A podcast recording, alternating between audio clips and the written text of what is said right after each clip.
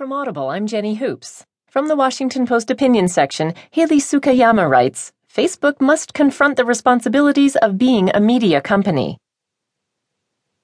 Since last week's election, Facebook's role in policing fake news on its site has become a very hot topic. And it should be. Throughout the election, Facebook's behavior has exposed what seems to be a great contradiction at its heart. As the social network has pushed hard to dominate new forms of media, it's also been